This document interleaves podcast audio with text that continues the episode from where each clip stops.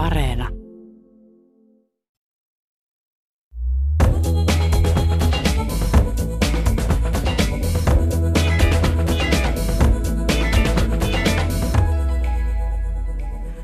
House of Gucci on tositarinaan perustuva elokuva vuonna 1921 perustetun italialaisen muotitalon tragediasta. Lady Gagan ansiokkaasti esittämä Patricia Reggiani viettelee Guccin perheen Maurizio Guccin ja he päätyvät naimisiin. Tämä johtaa myöhemmin muotimerkin kriisiin. Ridley Scottin ohjaamassa elokuvassa kuvataan 1970- ja 80-lukujen diskoja, kiiltäviä vaatteita, suuria kultakoruja ja kelloja. Tämä oli statussymboleiden aika. Kulttuuri Ykkösen vieraina House of Gucciista keskustelemassa ovat elokuvatoimittaja Silja Salgren Foodstad ja muotitoimittaja Sami Sykkö. Minä olen Pia-Maria Lehtola. Lämpimästi tervetuloa. Kiitoksia. Kiitos oikein paljon. Ja nyt aloitamme lyhyellä esittelyllä tästä elokuvasta. House of Gucci-elokuvan Suomen ensi-ilta on kolmas joulukuuta. Ja te olette nähneet elokuvan jo. Millaisin odotuksin katsoitte tätä elokuvaa? Sami Sykkö. No mä siis kun menin sinne, niin tietysti toivoin, että kerrankin olisi tehty muotielokuva, joka toimisi monella tasolla, mutta, tota, mutta, mutta joo, ne oli mun odotukset. Okei, tästä kuullaan varmaan lisää ohjelman aikana vielä. E, e, ilman muuta arkku, sananen arkku niin tulee aukeamaan. Entä Silja Saltinen Foodstad? No mun täytyy sanoa, että mulla ei oikeastaan ollut mitään ennakko-odotuksia. Mä en ole mikään muotimaailman ihminen, joten siitä en tiennyt hirveän paljon, mitä edes odottaa. Mutta tietysti kun mä näin, ketkä tässä on rooleissa, niin odotukset oli suuria sen suhteen. Ja sitten Ridley Scott on tietysti ohjaaja, joka aina kiinnostaa.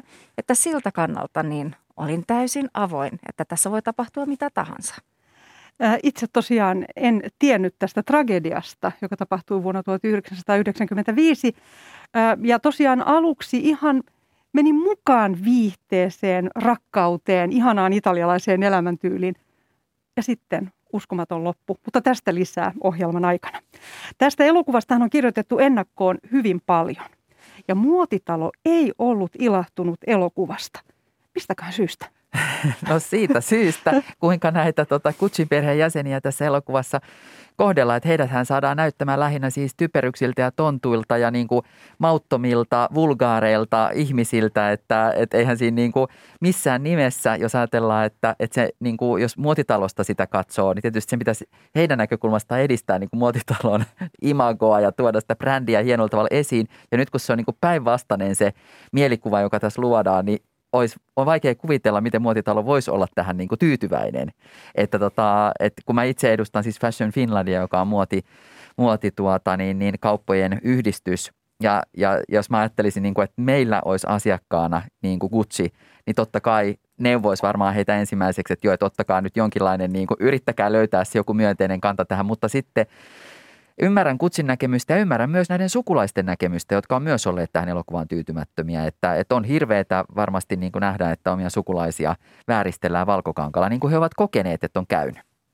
Silja Salgren Foodstad. No tässähän varmaan kaikki ovat olleet vähän hämillään. Et, et ymmärtääkseni myös Patricia Reggiani ei ole ollut hirveän tyytyväinen siihen, että kukaan ei ollut häneen yhteydessä, että miten häntä, häntä kuvataan tässä elokuvassa.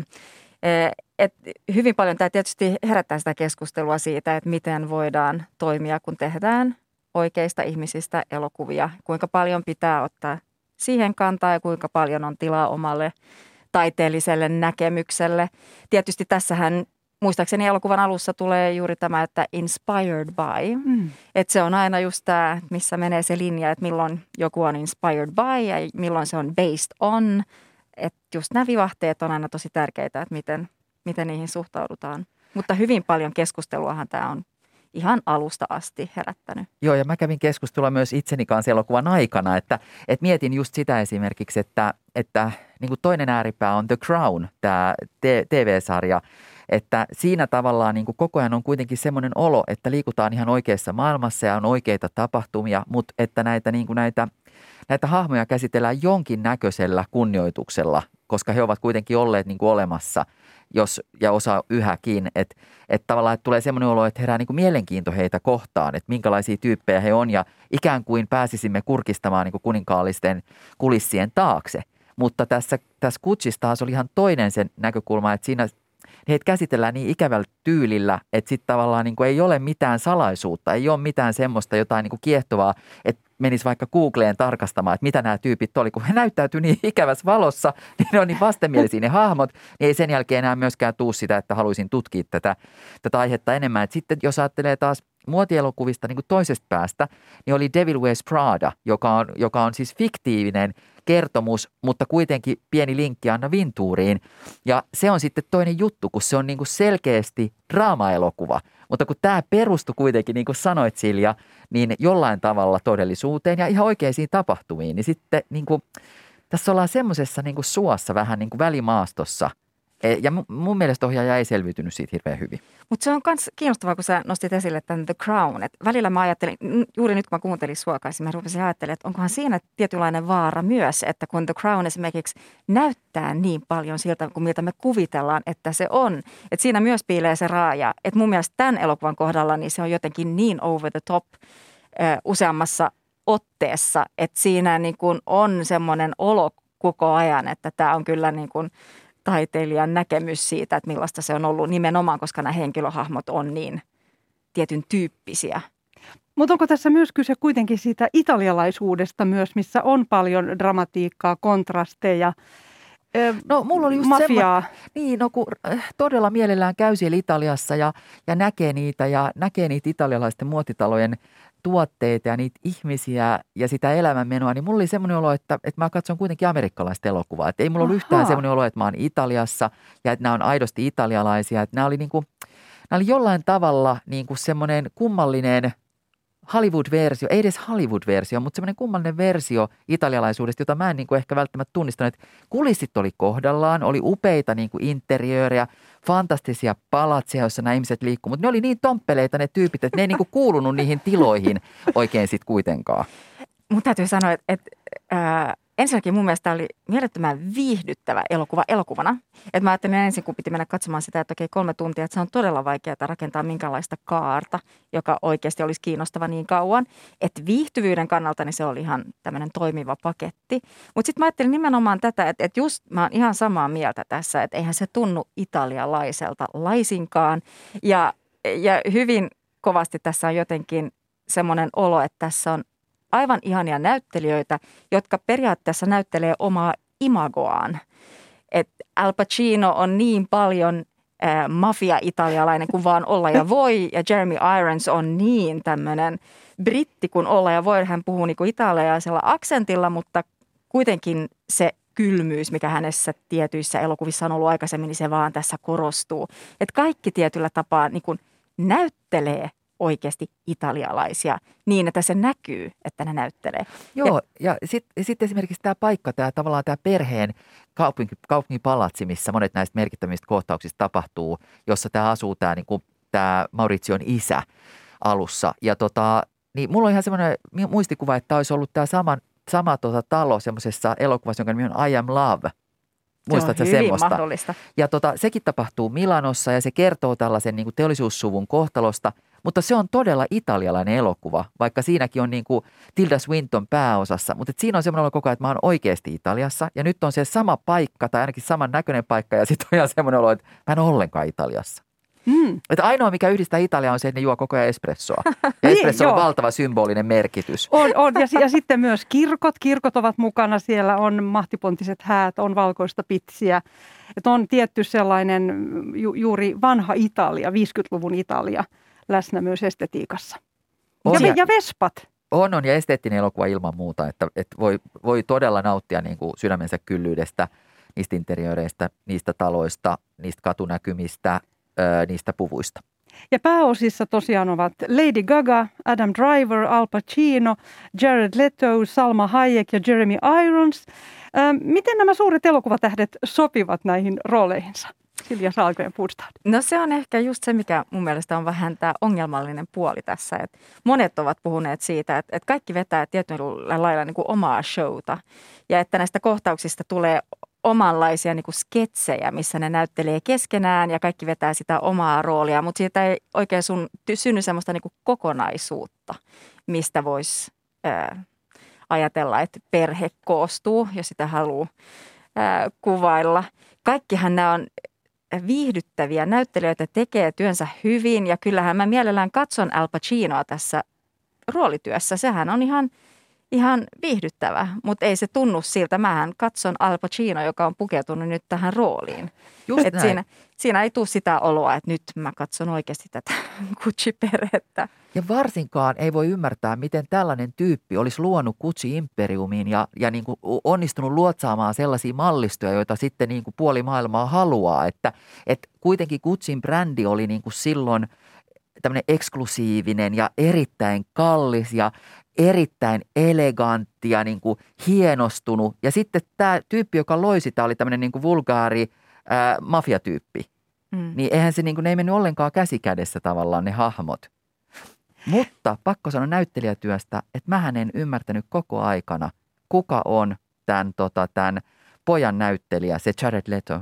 Joo. Mä en ymmärtänyt. Mä nyt vasta tänä aamuna luin, kun katoin, että val- valmistuessani, valmistautuessani tähän lähetykseen, niin katsoin näitä näyttelyitä ja että herra Jumala, että Jared Leto mä tullut mieleenkään. Että hän kyllä silleen niin karsea kuin se hahmo on, niin kyllähän sen hyvin vetää. Ja mä oon aivan samaa mieltä ja mun mielestä se oli jotenkin kiinnostavaa siinä mielessä just, että nimenomaan häntä ei tunnista, ellei tiedä, että hän tekee tämän roolin. Se voi tarkistaa niin kuin jälkeenpäin, koska hän näyttää niin erilaiselta. Ja hän myös näyttelee hyvin isoeleisesti, mitä hän aika usein kyllä tekee. Mutta mun mielestä hän oli kuitenkin, teki sen roolin niin hyvin, että sen maskin läpi jotenkin loistaa nämä oikeat tunteet. Et se oli oikeastaan ainoa näistä hahmoista, eh, jota kohtaa mulla oli jonkinlaisia tunteita, kun mä katselin elokuvaa. Että mä uskoin häntä, vaikka hän niin kun sitten ei ole ilmeisesti samanlainen kuin oikea hahmo, mutta kuitenkin tämä roolityönä, niin siinä oli tunnetta mukana. Ja hän tosiaan esittää tätä hauskaa muotisuunnittelijaa, poikaa Paolo Guccia. Ja, ja hänen tämä sanonta buff, tai tämä huokailu buff, siitä on tullut jo muotia. Hän, hänhän oli aika, aika humoristinen hahmo tässä elokuvassa. Ja, ja mitä ajattelette siitä, että hän on si- sillä hyvin koominen? No tietysti niin kuin, tuota, hän on niin kuin tämän elokuvan pelle tavallaan. Hän on se, niin kuin se, se koominen hahmo, johon sitten niin kuin se muu, ne muut hahmot niin kuin peilautuu. Mutta kun ne muutkaan ei nyt ole sit niin kauhean niin kuin fiksuja tai skarppia lukuottamatta tätä Maurizio, tätä perheen nuorta isäntää, joka sitten muutamien kiemuroiden kautta, juristi kun on, niin hoitelee homman kotiin. Mutta että, että että omalla tavallaan joo ymmärrettävä ja sympaattinen ja, ja sillä tavalla niin kuin tunteis, tunteisiinkin vetoa hahmo, mutta, mutta kyllä mä ajattelin, niin kuin, kun hänet on puettu, kun hänet on puettu siis, hän on niin kuin semmoinen riikin kukko, joka, tota, joka ihan kuin hän ei ymmärtäisi niin kuin ympäröivästä maailmasta mitään ja hän luulee, hän pitää itseään koko ajan hirveän lahjakkaana ja niin kuin väärin ymmärrettynä nerona suorastaan ja sitten tota, että olisi ollut tavallaan, niin kuin jos olisi ollut enemmän aikaa eilisen elokuvan jälkeen, niin mä olisin käynyt, yrittänyt kaivaa, että mitä hän oikeasti suunnitteli, koska hän oli hetken aikaa kuitenkin Kutsin pääsuunnittelija ja ne oli niitä parhaita vuosia. Että eihän nyt ihan huonoa voinut olla, mutta tämän elokuvan perusteella hän oli siis järkyttävä. Hän oli semmoinen tuhertelija, niin kuin, jonkinnäköinen tämmöinen, niin kuin, no hän oli, se, hän oli niin kuin Kutsin perheen pelle. Mutta mä luulen just, kun puhut tästä niinku huumorista ja miten se, se, monethan puhuu siitä, että just ne kohtaukset, missä hän on mukana, niin se on enemmän niinku farssia. Ja mä luulen, että se on oikeastaan tämän elokuvan ongelma tietyllä tapaa, että tässä on monta eri genrettä samassa veneessä. Ja silloin on vähän vaikea tietää, että mihin kiinnitetään huomiota, mikä on se kantava voima tässä. Ihan kuten sä sanoit, Pia-Maria tässä alussa, että tässä on niin kuin hirveä veto päällä alkuvaiheessa on tätä glamuuria ja on tämmöistä niin kuin, eh, draamaa tietyllä tapaa ja sitten jotenkin se äänensävy eh, muuttuu. Ja se tekee sen vaikeaksi, että ei niin kuin katsojana oikein tiedä, että mihin, mihin mun pitäisi nyt suhtautua ja mihin ollaan menossa. Tarkoitatko, että tämä, tässä on kosiskelevia piirteitä? Että... No musta tuntuu jotenkin, että siinä ei oikein, se linjaus ei olla tehty tarpeeksi hyvin. Ja kaikki tekee sitten omaa showtaan, eikä Mm. mm. oikein tiedä, että, että mihin.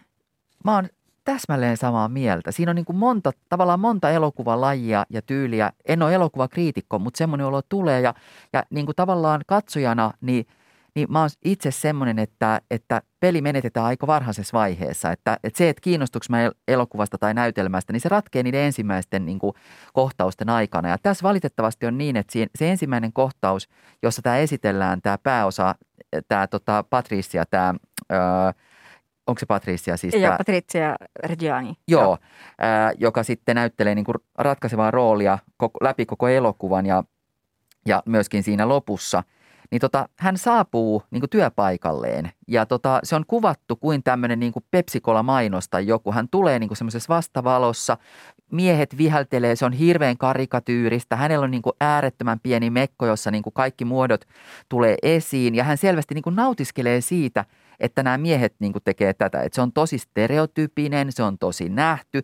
Ja sitten hän menee konttoriin ja yhtäkkiä paljastuu, että hän onkin sen perheen tytär. Mm. Ja sitten mä mietin, niin kuin, että eihän, hän tolle, eihän ne miehet tolleen hänelle käyttäytys, jos hän oikeasti, niin kuin, että sehän on ihan väärin se koko kohtaus. Jos sä oot sen omistajan tytär, niin ne ei huutele sulle tolleen, tai ainakin olisi aika erikoista, jos se joka aamu töihin mennessä olisi tämä sama show. Mm. Et mä luulin, siitä, tavallaan siinä kohtauksessa mä luulin, että hän menee ensimmäistä kertaa sinne, että tästä alkaa jotain. Mutta sitten mä tajusin, että herran aika, hän on, se on hänen työpaikkansa. Niin onko siellä aina siellä Italiassa tämän amerikkalaisen ohjaajan näkemyksen mukaan niin tämmöinen show joka aamu? Eiköhän.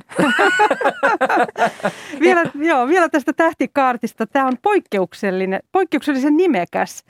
Yleensä elokuvia on rakennettu vähempään tähtivalovoimaan tukeutuen. Mistä on kyse sillä Salgren Foodstar? Tässä on todella paljon tähtiä. No mun mielestä se on kyllä tämmöinen hollywoodilainen tapa, että jos vaan on mahdollista, niin totta kai halutaan niin paljon tähtejä kuin mahdollista. Ja Ridley Scott on sen verran ansiokas ohjaaja, että hän kyllä saa ne tähdit, mitkä hän haluaa varmaan projekteihinsa. Et, et mun mielestä se ei ole sinänsä ongelma. Mun, ne ei ö, poista sitä valoa toisiltaan, vaan ne tukee toisiaan. Et, et, et kyllä ne kaikki kestää sen. Et välillä on hankalaa, jos on pari todella isoa tähteä ja kaikki muut jää jotenkin sinne varjoihin. Et, et se ei ole tässä se ongelma, mutta mä ajattelen edelleen just sitä, että et just se, että tässä on niin kuin monta eri genrettä, niin tässä on myös montaa eri päähenkilöä.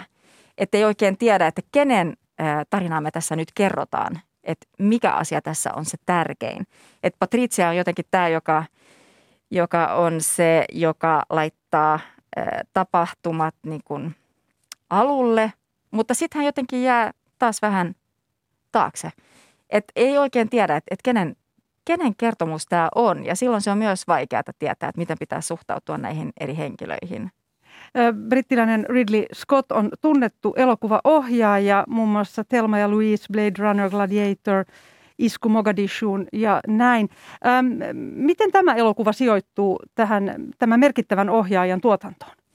Mun täytyy sanoa, että Telma Louise esimerkiksi on yksi mun lempielokuvia läpi aikojen. Ja mun mielestä hyvä puoli hänessä on ollut myös se, että hän on aina pystynyt jotenkin rakentamaan näitä aika voimakkaita naishahmoja. Sigourney Weaverin Alien, hän on tämmöinen myös klassikkohahmo. Että mä en ollut siinä mielessä niinku huolissani, etteikö tästä voisi tulla ihan kiinnostava naishahmo tästä Patriciasta, mutta mun mielestä tämä on liian sekava ollakseen ihan tämmöinen siinä mielessä hyvä elokuva. Toisaalta se on kerrottu semmoisella tavalla, että se on viihdyttävä alusta loppuun. En mä missään nimessä missään vaiheessa ollut nukahtamaisillaan tai mitään sellaista, mitä mä etukäteen pelkäsin, että se voi olla. Mutta mulla oli kollega, joka heti elokuvan jälkeen sanoi, että tämän olisi pitänyt olla minisarja. Hmm. Että tässä se olisi rakentunut hirveän hyvin silleen, että olisi ollut näitä eri ajanjaksoja ja eri kohtauksia ja eri vaiheita näiden ihmisten elämässä ja siitä olisi voinut saada ihan hyvän sarjan. Mutta elokuvana niin se tuntuu, että, että siinä on liian montaa elementtiä. Lady Gaga kuitenkin loistaa roolissaan Maurizio Guccin vaimona, Patriciana. Ähm, aluksi elokuva on tosiaan pelkkää iloa, glamouria, diskoa ja kuumia rakastelukohtauksia. Ne oli minusta aika hyviä ne, ne rakastelukohtaukset. Ähm, tärkeä rooli on musiikilla. Elokuvassa on tuttuja 80-luvun hittejä. Siellä on Eurythmicsin Here Comes the Rain Again vuodelta 1983. Millainen on musiikin rooli tässä elokuvassa Silja Salgren? Musiikin rooli on aivan aina mielettömän äh, tärkeä. Tietysti ensinnäkin, että ne rakentaa sitä tunnetta kohtauksessa, mutta myös silleen, että se, se piirtää sen kuvan siitä ajanjaksosta. Mua otti ihan hirveästi päähän just se, että, että George Michaelin Faith tuli noin niin kuin väärässä kohdassa, että se tuli ennen Eurythmicsia, vaikka se biisi on tullut myöhemmin ja näin. Että semmoisia juttuja tietysti vähän niin se, se tuli pisti, siinä, siinä se kir- pisti, kirkossa, kun he menivät naimisiin, Patricia ja Maurizio. Aivan, se pisti vähän korvaa. Mutta totta kai musiikilla on aina se, se jotenkin tehtävä siinä, että se nostaa niitä tunteita ja piirtää sitä ajanjaksoa. Ja Onko- kyllä mun mielestä joo. se toimii ihan hyvin. Sami Sykkö. Niin, vaan mietin sitä rakasteluakin, kun tuota, toinen, toinen näistä merkittävistä rakastelukohtauksista tapahtuu New Yorkissa kylpyammeessa ja ja tota, mä, se, mistä mä oikeasti olin huolissani, ettei sen niin kuin päänäyttelijän perukki syty palamaan, kun siinä oli nämä kynttilät. Siinä ja toinen, mikä mun niin kuin sydänitkin verta, oli se, että se karttieriheni kello, hieno kello upotettiin sinne altaaseen. Että mä ajattelin, että onko se veden, veden kestävä. Seuraavassa kohtauksessa hänellä olikin sitten jo toinen kello, että ehkä se ei sitten kestänyt vettä. Mutta, mutta itse mietin niin kuin tämmöisiä, että mä en nauttinut tavallaan siitä. Ja sitten totta kai Lady Gaga teki sen roolinsa kyllä niin tavallaan hyvin, että, että hän oli tosi niin kuin ennakoitavissa se hänen niin kuin ne juonikuvionsa ja siis silleen, että hän oli niin vastenmielinen mun mielestä tyyppinä. Et siksi mä olin just silleen, että miten toi, toi niinku upea italialainen mies, tavallaan upea italialainen mies menee tuon hienon kellonsakkaan nyt senkaan muhinoimaan tuonne vaahtokylpyyn ja vielä niinku kellokin menee siinä rikki. oli siinä niinku kestämistä katsojalla, tällaisella katsojalla. Mun mielestä Lady Gaga on siinä mielessä kiinnostavaa, että, että kun puhuu näistä muista näyttelijöistä, niin sä tiedät, mitä sä saat, kun sä saat Al Pacinon johonkin rooliin. Ja Lady Gagahan on edelleen vähän tämmöinen uusi eh, lehti näyttelijä maailmassa. Että A Star is Born hän oli aivan mahtava, mutta se oli helppoa silloin myös ajatella sitä, että laulajana niin hän tietää aika paljon siitä roolin rakentamista jo, jo etukäteen. Ja tässähän on puhuttu todella paljon siitä, että miten hän on elänyt tämän Patrician niin kuin, Patrician kehossa periaatteessa koko tämän ajan, kun hän on valmistellut tätä roolityötä ja näin. Mulla oli kuitenkin vähän, vähän ongelmia siinä nimenomaan äh, suunnitteluvaiheessa, kun hän ta- tapaa tämän Selma Hayekin näyttelevän naisen, niin siinä mun mielestä nämä kohtaukset lyö niin yli, että jotenkin se roolipuku on monta numeroa liian iso siinä vaiheessa. Että et silloin se tuntuu jo todellakin farssilta mun mielestä. Tarkoitatko sitä, kun he menee sinne suunnittelemaan tätä Jaa, loppukohtausta? kyllä vain. Joo, kyllä, joo, oli, oli. oli. Mutta mä ajattelen sitten usein, että se ei ole välttämättä näyttelijän oma syy, että Ei, Et siinä on niin puvustus ja ohjaus ja kaikki, jotka on vaikuttanut siihen, se miten se on leikattu ja se miten se on ohjattu, että, että, tota, että hyväkin näyttelijä voidaan saada näyttää huonolta. Et siinä kohtauksessa mulla oli ihan sama tunne, että voi hyvänä aika, että vielä tämäkin. Mutta, tota, mutta tavallaan, kun sä sanoit, että se oli viihdyttävä se elokuva, Mm. niin siinä käy niin, että sen alun niin kuin järkytystä ja pettymysten jälkeen, niin mä huomasin, että jossain vaiheessa, ehkäpä vähän ennen puolta väliä, niin yhtäkkiä se imas mut kuitenkin silleen mukaansa. Mm. Ja sitten mä en enää ajatellut kelloa ennen kuin oli mennyt 2 tuntia 15 minuuttia. Sitten mä ajattelin, että eikö tämä ikinä lopu, että herran aikaa, että eikö elokuvat ole puolitoista tuntia. Miten tämä vielä jatkuu? Niin, niin. Joo, no se on aika kiinnostavaa myös. Mun pitää vielä palata siihen Lady Gagaan ja sanoa sen, että jos ajattelen näitä muita näyttelijöitä, jotka tässä pääsee jotenkin näyttelemään sitä omaa imagoaan vielä isommin kuin koskaan aikaisemmin, niin Lady Gagan tehtävä jotenkin on, on peittää sitä se persoonaa, mitä hän normaalisti on niin kuin musiikkitähtinä, missä hän on hirveän loistava ja ottaa paljon tilaa ja on hyvin näyttävä. Että näyttelijänä hänen pitää jotenkin koko ajan pienentää ja pienentää ja pienentää. Että siinä on se toisinpäin menevä prosessi, mikä myös on ihan kiinnostavaa. Mutta joo, mä oon samaa mieltä, se on jännää just tämä, että miten tästä rakennettiin kolmen tunnin paketti ja miksi mun mielestä se oli kuitenkin viihdyttävä. Mutta ehkä se on just se yhdistelmä, että, että se on vähän niin kuin mafia-elokuva äh, saippua-opera ma- äh, maailmassa. Hyvin sanottu. että siinä on semmoinen.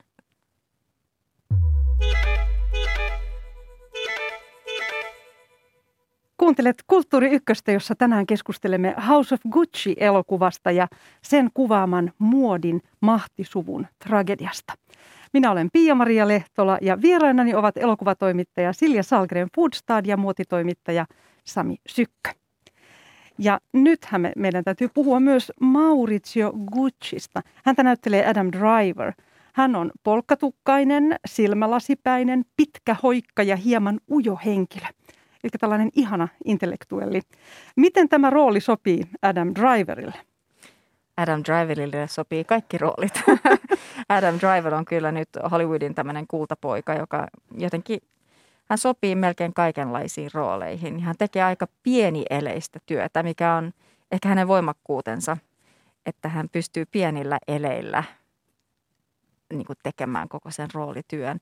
Ja mä en pysty oikein sanomaan, mun piti taas mennä googlaamaan, että miltä tämä oikea Maurizio näytti. Ja kyllähän siinä näkyy, että ihan ulkonäönkin kannalta niin sopii ihan hyvin.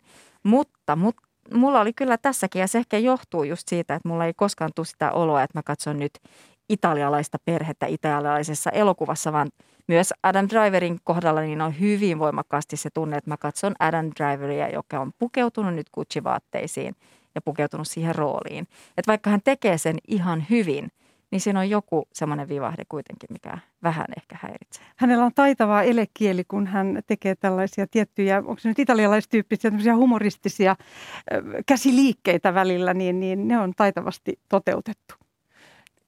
Joo, kyllä, kyllä. Ja hän niin näyttää upealta ja hän tavallaan näyttää siltä niin kuin sellaiselta alussa semmoiselta tulevalta juristilta, mutta, mutta kyllä, vaikka tämä on ihan oikeasti juuri näin tapahtunut, niin kyllä siinä ihmettelee tavallaan, että mitä ihmettä hän niin kuin siinä naisessa näkee siinä vampissa, miten hän voi mennä siihen lankaa, miten hän voi olla niin kuin älykkääksi pojaksi niin höpsö hänkin. Mutta onko se se opposite attract, eli vastakohdat vetävät puoleensa? Varmaan. Ja tavallaan tässä pitäisi niin kuin muistaa, että olen katsoja, enkä niin kuin, tämä ei ole oikeaa elämää, mutta kun se tavallaan on ollut oikeaa elämää, niin sen takiahan se siinä niin kuin peilautuukin koko ajan. Adam Driver on tosi, joo, tosi, tosi hyvä näyttelijä, ei siitä ole epäilystäkään, mutta silti mulla oli siinä alussa sellainen olo, että, että nä, hän näytteli ujoa.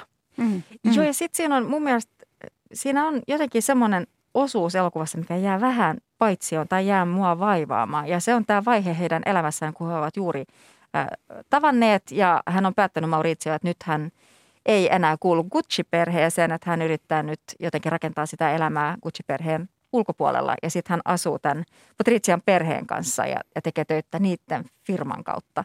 Ja silloin on semmoinen olo, että hän muuttuu henkilönä täysin ja että se on se ainoa oikeastaan onnellinen kausi hänen elämässään. Ja siinä mun mielestä Adam Driver tuntui todella niin kuin hyvältä siinä osuudessa. Siinä hän toimi. Mä en tiedä, mutta koko se osuus jotenkin tuntuu vähän irtonaiselta. Näin itse myös tiettyä samanlaista omasta mielestäni viehättävää ujoutta tässä Adam Driverin esittämässä Maurizio Guccissa.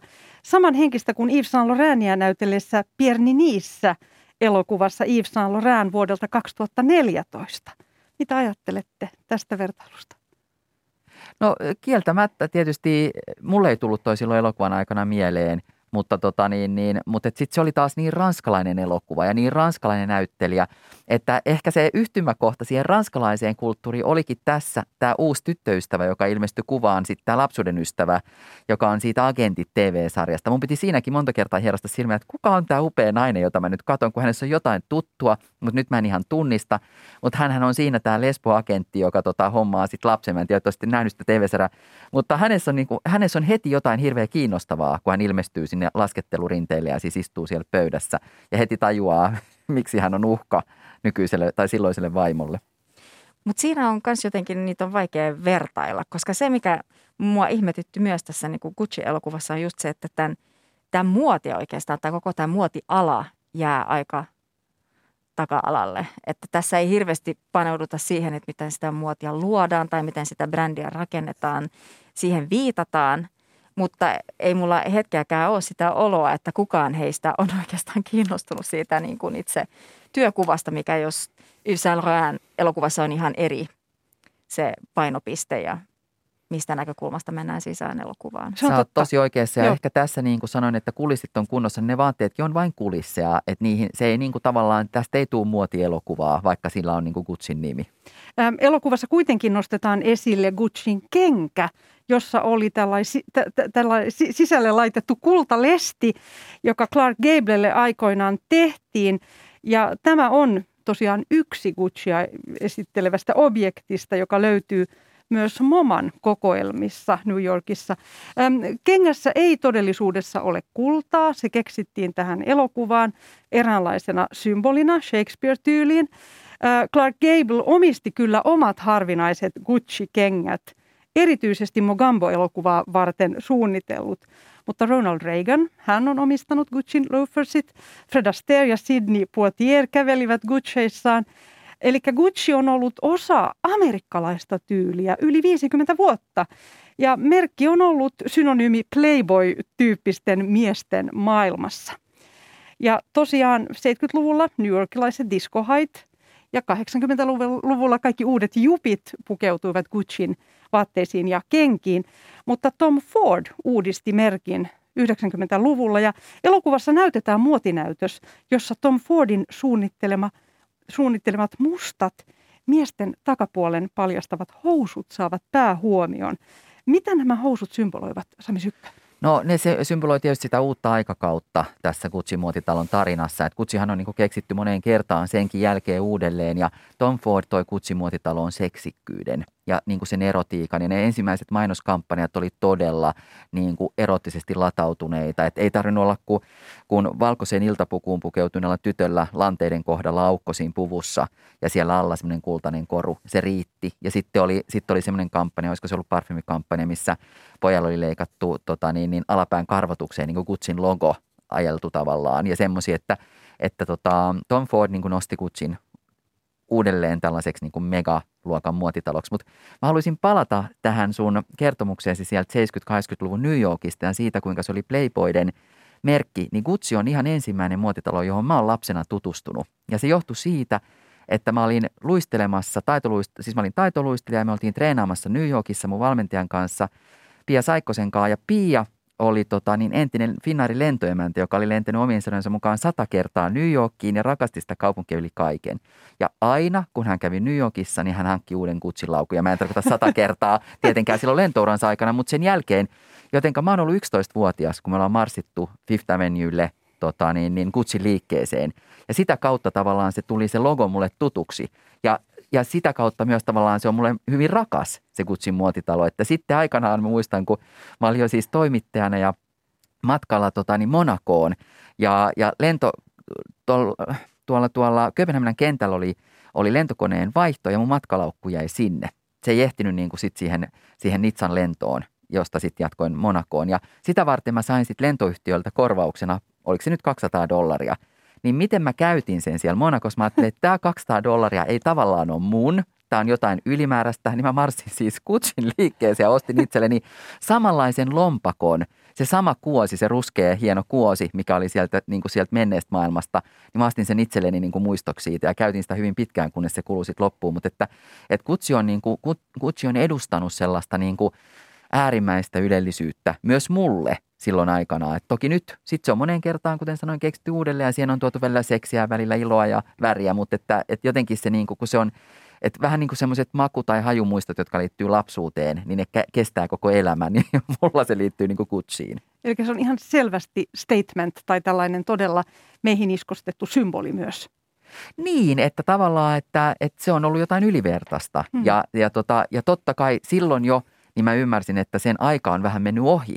Että tavallaan, että se oli, niin kuin, se oli jäänne sieltä edelliseltä vuosikymmeneltä, että edelleen vuonna 1981 me menimme sinne kauppaan ja edelleen valmentajani osti semmoisen. Hänellä oli ollut semmoinen aikaisemminkin, nyt hankittiin uusi väri, muistaakseni sininen, edellinen oli ollut ruskea, mutta sen jälkeen mä en enää nähnyt hänen niin kuin käyttävän niitä. Että, tota, että hänenkin osaltaan se kutsi taisi sitten olla siltä erää ohi vielä elokuvasta, niin siellä Tom Ford toteaa, että hän haluaa rakentaa Gucciista muodin Vatikaanin. Mitä Sami Sykkö ajattelet, että hän tar- tällä tarkoittaa? No mä muistelen, että se oli itse asiassa Maurizio, joka sanoi sen siinä elokuvassa. Kun häneltä kysyttiin, että miten hän aikoo uudistaa Kutsin muotitaloa, niin hän selitti, että jos Versace on se seksikäs, Versace oli just tehnyt niin kuin läpimurtonsa ja sitten mikähän toinen muotitalo, mihin hän siinä niin kuin viittasi, ää, en muista, mutta kolmantena oli sitten Gucci ja hän aikoo tehdä Guccista muodin Vatikaanin, muotimaailman niin kuin Vatikaanin – ehkä hän viittasi siihen niin kuin italialaiseen pitkään perinteeseen ja sellaiseen, että tavallaan asiat on muuttumattomia, mutta kuitenkin eletään aikojen mukana. Vaikea sanoa. Ehkä sen juuri, että se edustaa jotain, silleen, hän haluaa, että se edustaa jotain tavoittamatonta, mutta kuitenkin läheistä, koska hän alkoi raivaamaan niitä kopioita pois markkinoilta ja halusi tavallaan, että kutsi palautetaan siihen arvoon, mikä se oli niin ehkä voi ajatella, että siinä oli jotain niin kuin, jonkinnäköistä niin kuin liittymäkohtaa sitten katolisen kirkon toimintaa, että ollaan lähellä ihmistä, mutta Vatikaanissa kuitenkin aina muurien takana ja hieman etäällä. Mun mielestä se oli kiinnostava osuus, mikä jäi jotenkin kesken. Nimenomaan just tämä keskustelu siitä, että miten näihin pitäisi suhtautua näihin fake-versioihin, mitkä tulee. Ja myös se, kun tämä Al Pacinon esittämä veli haluaa sitten tuoda Gucciin näihin tavarataloihin – ja, ja The Malls, että annetaan heillekin Gucci-liikkeitä, että miten se vaikuttaa siihen brändiin. Se oli mun mielestä semmoinen juttu kanssa, mikä jäi vähän, vähän kesken. Öö, mikä oli monet näistä asioista jää silleen, että niistä tulee tämmöinen one-liner, että niitä sanotaan, mutta siitä ei tule sitten enempää. Ja sitten mä ajattelin myös, että tämä Vatikaanin viittaava osuus tässä, niin tässähän on muitakin tämmöisiä uskontoon viittaavia asioita, kuten kun Lady Gagan hahmo jossain vaiheessa sanoi, että eh, hän vannoo jotain in the name of the father, the son and the house of Gucci. Mm. Että tässä tehdään tämän tyyppisiä one-linersia niitä rakennetaan, eikä mun mielestä niissä ole hirveän paljon muuta pohjaa. Että ne Joo. vaan kuulostaa hyvältä. Ja mä jostain luin, että, että tässä, tässä tota elokuvassa on yksi lause, jonka Lady Gaga on niin kuin improvisoinut siinä kuvaustilanteessa, ja mä oletan, että se on toi. Mm. Mulle tuli heti semmoinen olo, että se oli vähän pomppas sieltä. Se niin kuin jäi just hirveän selvästi mieleen. Mä ajattelin, että mm. ehkäpä Lady Gaga ihan itse sen keksi siinä kuvaustilanteessa, ja sitten se säilytettiin elokuvassa. Tulee Joo. myös mieleen elokuvassa, siellä todetaan, että Gucci oli kuin leivos, jota haluttiin vain lisää. Eli mm-hmm. sellainen merkki, jota ahmittiin juuri, juuri statuksen saamiseksi. Niin, tai, tai ehkä sitä ei voinut siinä mielessä ahmia, koska se oli niin kallis. Mm. Että ehkä se on just se leivos, jota me käydään katsomassa niin kuin jossain ihanassa ranskalaisessa patisseriissa. Ja me niin kuin haaveillaan siitä, mutta se on meidän budjetille vähän liian kallis. Ja jotkut voi mennä ja syödä sen suihinsa. Ja ne on niitä ihmisiä, jotka on siellä kahvilan sisällä. Ja ehkä me muut ollaan sitten siellä ulkopuolella katsomassa ikkunan läpi, kuinka he elää tätä ihanaa elämää. Ja tavallaan – Guccihan palveli sitten molempia, että oli nämä upeat liikkeet, jossa myytiin huippukallilla näitä tuotteita, ja sitten oli nämä oikeasti nämä feikit, joita ilmeisesti myös, jos mä nyt oikein ymmärsin tästä elokuvasta, niin tämä, tämä tota Aldo myöskin tehtaili. Eli mm. tavallaan Gucci, mitä mä en ollut koskaan tiennyt, että he on tehnyt niin kuin kahta bisnestä, jos se sitten oli tottakaan. Ja tosiaan Guccio Gucci perusti aikoinaan muotitalonsa vuonna 1902, 1921 ja merkki aloitti nahasta tehdyistä tuotteista ja perustaja kuoli vuonna 1953 ja hänen neljä poikaansa jatkoivat toimintaa ja avasivat uusia liikkeitä Lontoossa, New Yorkissa ja Pariisissa.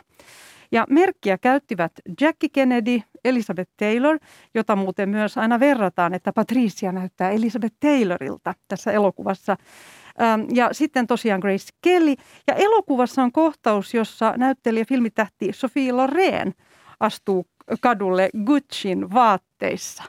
Mm. Se on jotenkin hieno kohtaus minusta. Ja silloin Patricia on siellä liikkeen ulkopuolella ja se jotenkin korostaa sitä, että Patricia koko ajan jää sen perheyrityksen ulkopuolelle. Että hän osa sitä perhettä, mutta ei koskaan kuitenkaan oikeasti pääse sinne käsiksi. Et, et, se oli mun mielestä se, mikä jäi siitä kohtauksesta jotenkin mieleen, että siinä korostetaan taas sitä, että hän ei oikein kuulu siihen maailmaan. Eikä hän elokuvan perusteella kuulukaan, että hän mm. on niin kuin täysin ulkopuolinen, hän ei tunnista niitä taideteoksia, mitä suvulla on ja hän on niin kuin hän on aina vähän väärässä paikassa ja se tehdään hänelle myös tiettäväksi. Yhä uudestaanhan niin kuin nämä perheenjäsenet muistuttaa, että hän ei ole kutsi. Mm. No tässä, joo.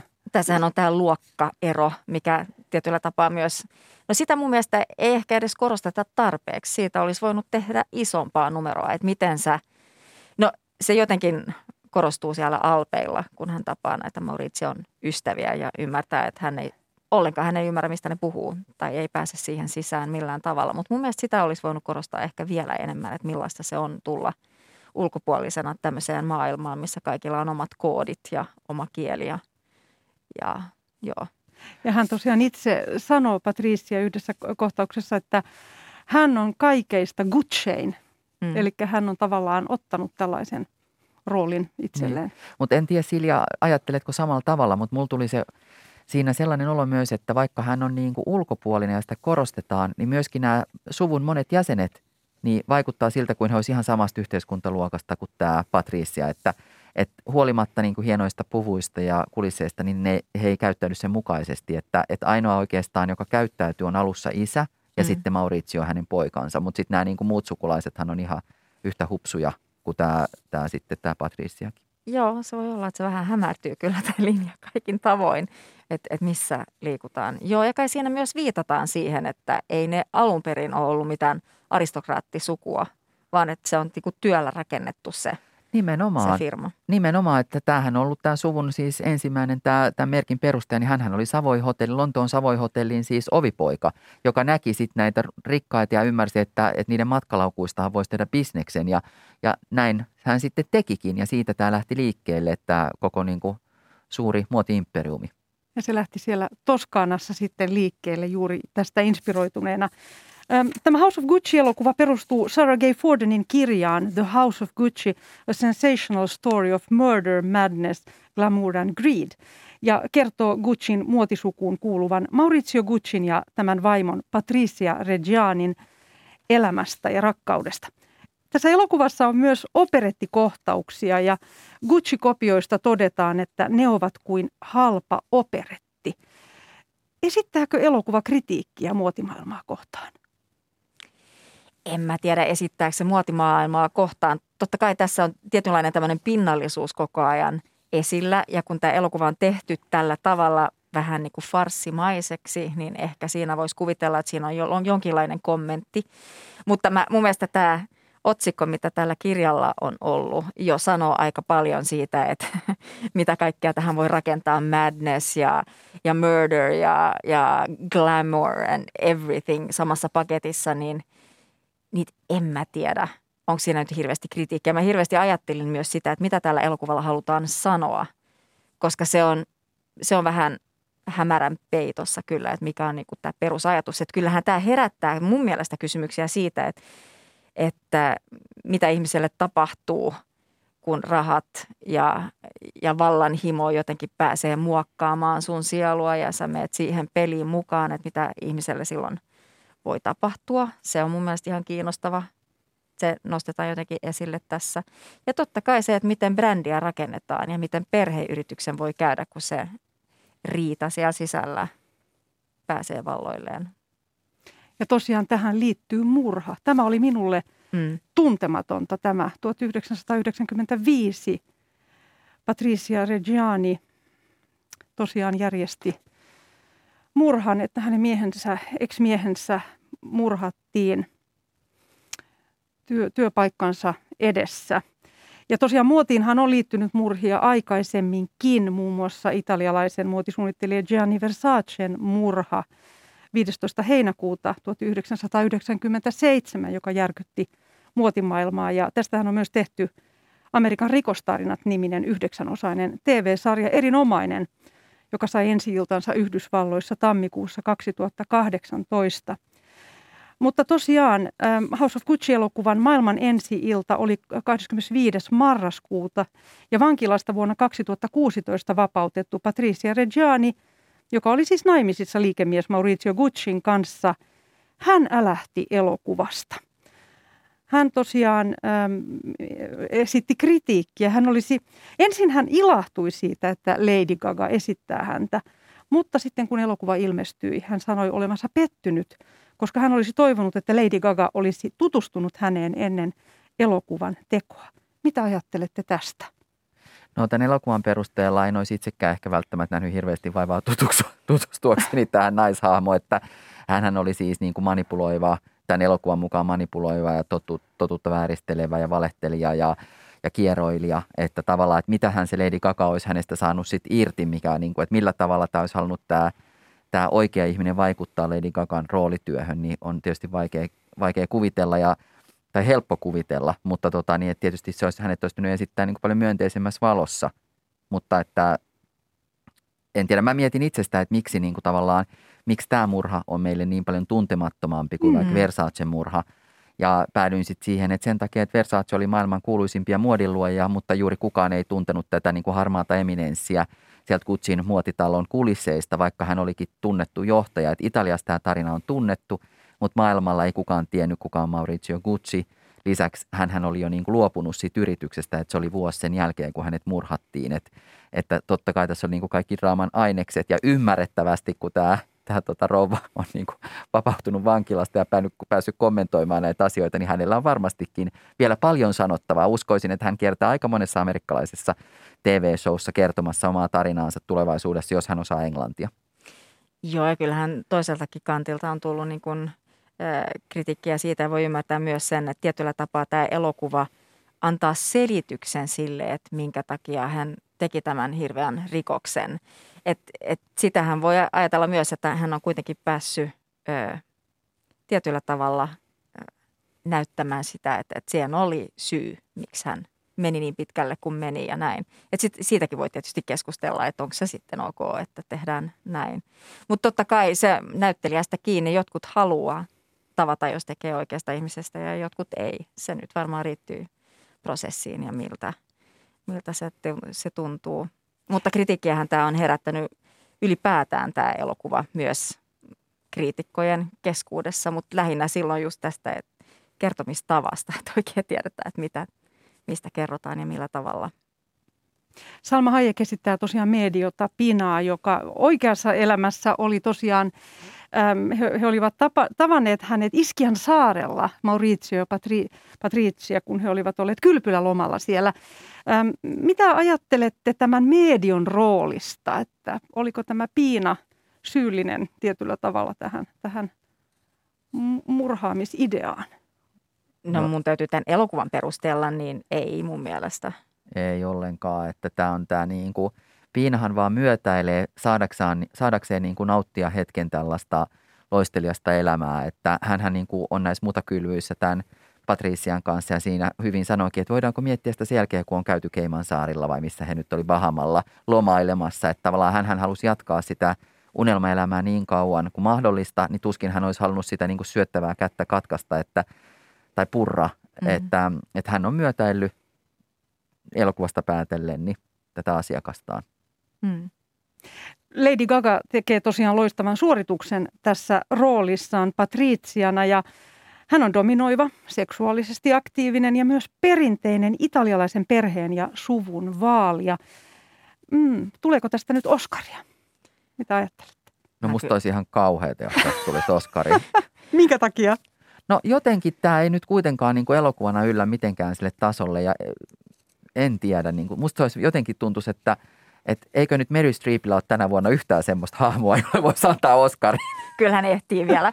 ei, mutta siis mä oon vähän samaa mieltä. Ei, tämä ei elokuvana niin yllä sille tasolle, että tulisi hirveän paljon Oscareita sille. Tässähän on puhuttu, että tämä saattaa olla just semmoinen elokuva, että se saattaa olla Oscar-keskusteluissa, mutta saattaa myös olla Razzie-keskusteluissa, eli vuoden huonommalle elokuvalle tai näyttelijälle tai näin. Mun mielestä ei mulla ole ongelmaa sinänsä Lady Gagan kanssa. Mun mielestä hän vähän yrittää ehkä tehdä samaa kuin Cher teki 80-luvulla, kun Cher teki aika montaa todella hienoa roolisuoritusta ja teki just samalla tavalla. Cher hän oli myös tämmöinen, tai on edelleen hyvin näyttävä persoona, kun hän laulaa ja hänen piti sitten pienentää sitä ihan hirveästi elokuvia varten. Mutta teki sen just niin hyvin, että hän oli uskottava niissä rooleissa, mitä teki. Muun muassa Moonstruck, joka oli just tämmöinen italialainen perhe. Ja tapaus Silkwoodissa muistaakseni, Silkwood, että joo, kyllä. ne oli hienoja, unohtumattomia roolisuorituksia, mitä ei voi sanoa tästä. Joo, ei. Tämä on jotenkin sitä, että hän ehkä tavoittelee sitä samaa, mutta tässä oli jotenkin liian, se oli edelleen liian isoa ja liian liian too much of everything. Mutta hän näyttää kyllä hyvin samanlaiselta kuin Patricia Reggiani. Ly- lyhyt, kihara, tumma tukka ja tosiaan, niin kuin Sami Sykkö alussa sanoikin, piukat, lyhyet mekot. Joo, ja siis hänellähän oli tehty 54 tai hankittu 54 asua tätä elokuvaa varten, että paljon on nähty vaivaa ja ne asut, niin kuin, nehän on kiinnostavia ja ne kanssa kertoo hänestä niin kuin, ja tavallaan siitä hänen kehityksestään – mutta hänkin on aina vähän se riikinkukko siellä, että, että jos muilla on niin kuin jotain tyylikästä, niin hänellä on sitten pinkkiä. Että kyllä se on hyvin puvustettu sillä tavalla, että, että hetkeksikään ei unohdu, että hän on se vulgaari persoona mm. tässä, niin kuin tässä seurueessa. Mutta hän on hyvin näyttelijänä mun mielestä hyvin läsnä niissä kohtauksissa. Että et se kyllä, se tunne siitä tulee, että hän on ihan ä, tunteet pinnalla jokaisessa kohtauksessa, missä hän on mukana. Että et kyllä se on sitten varmaan ohjauksesta kiinni, että se lyö niin paljon yli välillä tietyissä, tietyissä kohtauksissa. Mutta sitten taas toisaalta silleen hän kyllä onnistuu hyvin, että hän on vastenmielinen tai semmoinen jotenkin niin kuin ikävä hahmo, että, että, mm. että missään välissä ei tule semmoista olla, että toivoisi hänelle hyvää tai onnistumista. Että jos ajattelee, että mm. hän on yksi elokuvan niin kuin päähahmoista, niin olisi voinut esimerkiksi alussa niin kuin ajatella, että no mutta että toi niin kuin mafioson tytär tuolta niin kuin rekkakuskimaailmasta, että, että sehän olisi ihanaa, että hän pääsisi tähän yläluokan tai tämmöiseen muodin yläluokkaan ja niin kuin sopeutus ja ja tota näin. Mutta siinä on koko ajan semmoinen olo, että, että hän hyödyntää vain muita ihmisiä ja pelaa omia pelejään. Ja, ja vaikka hänellä olisi kuinka italialaiset perhearvot, niin nekin tuntuu aina falskilta. Aina kun hän vetää sen lapsen siihen, niin kuin, että vaikka avioeron yhteydessä, niin kuin, että, että lapsi kärsii, niin ihan nauraa. Mä muistan, että mä naurahdin siellä yleensä. Mä ajattelin, että sen, senkin sä nyt tähän vielä kehtasit tuoda. Tavallaan, että on hän silleen uskottava hahmo, että, että, niin kuin, että, että se meni ihan silleen katsojan tunteisiin, että älä nyt sitä lasta tähänkin sekoita. No se on ehkä siinä mielessä just, että sen hahmon kaari on vähän, se ei ole niin hirveän kiinnostava, koska se ei muutu kovinkaan paljon, kun taas tämän Maurition tilanne on ihan toinen, että hän on mielettömän sympaattinen alussa, kunnes jotenkin paljastuu se, että kyllä hänelläkin on nämä synkemmät puolet. Että hän... on hi- kiinnostavampi hahmo hänkin. Kyllä, ja just nimenomaan, että Maurizio siinä niin loppupuolella muuttuu oikeasti täksi Gucciiksi, joka tota, osaa niin kuin kohdella ihmisiä sen mukaisesti, miten niin kuin hänen maailmassaan kohdellaan. Et sitä ennen hän on kohdellut puolisoaan erittäin niin kuin ihanalla tavalla mm. ja ymmärtäväisesti. Mutta sitten kun se loppuu, niin sitten hän nousee tavallaan sinne yläpuolelle ja ovet sulkeutuvat ihan konkreettisesti niin kuin tämän Lady Gagan hahmon nenän edestä. Aivan. Tänä vuonna tosiaan muotitalo Gucci viettää satavuotisjuhlavuottaan ja Alessandro Michele on merkin luova johtaja. Ja tosiaan merkki on myös suosittu nuorten parissa. Sami Sykkö, mistä tämä johtuu? No se johtuu tietenkin siitä, että, että, että Alessandroa ennen oli Frida Gianni muistaakseni suunnittelijana, joka teki hyvin tällaista niin kuin aika konservatiivista ja ylellistä. Hän palautti nämä bambu, bambuiset äh, laukun kädet. Kyllä ja käytti paljon nahkaa ja teki niin kuin elegantteja, italialaisia elegantteja vaatteita. Sitten tuli Alessandro Michele ja sitten alkoi juhlat. Jo ensimmäisestä näytöksestä alkaen ne asut pursuili väriä ja kuvioita ja iloa ja elämää. Ja hän tavallaan otti sen, sen Virgil Ablohin tota, Louis Vuittonille tuoman tämmöisen niin katouskottavan muodin ja teki siitä sitten Gucciille niin kuin oman versionsa ja käytti hienosti niitä logoja. Ja tota, nuoriso innostui siitä, että mäkin on ollut yhden mun, mun tota, nuoren tutunkaan Lontoossa ja hän välttämättä halusi jonottaa sinne Gucciin kauppaan, kun siinä ulkopuolella jono, ostaakseen teepaidan, joka näytti siltä, että se oli painettu se kutsin logo siihen Turkissa vähän huonosti. Siinä teepaidassa ei istunut mikään, ei edes kaulaukko. Ja silti hän maksoi siitä 450 puntaa. Ja tota, mä olin sitten tietysti ihan järkyttynyt ja hän sanoi jälkikäteen, että älä sure, se on jo myyty 600 punnalla. Koska näin nuoriso toimii, he myy verkossa sitten näitä eteenpäin. Et hän jonotti sen, käytti sitä muutaman kerran, huomasi, että ehkä se tosiaan ei ollut hänen tyyliään ja myi sen eteenpäin. Tätä on nuorten maailma nykyisin. Joo, ei mun nuoruudessa olisi ollut ei mahdollista. Kulttuuri Ykkönen päättyy tähän. Haluan kiittää Silja Salgren Foodstadia ja Sami Sykköä antoisasta keskustelusta. Tämä lähetys ja muutkin löytyvät Yle Areenasta. Ja keskiviikkona Kulttuuri Ykkösen aiheena on kulttuurinen omiminen musiikissa. Ja Anu Komsille annetaan iso palkinto. Janne Palkisto juontaa suoran lähetyksen huomenna Helsingin musiikkitalosta. Minä olen Pia-Maria Lehtola. Tätä lähetystä kanssani olivat tekemässä äänitarkkailija Laura Koso ja tuottaja Olli Kangassalo. Muodikasta tiistaita teille kaikille.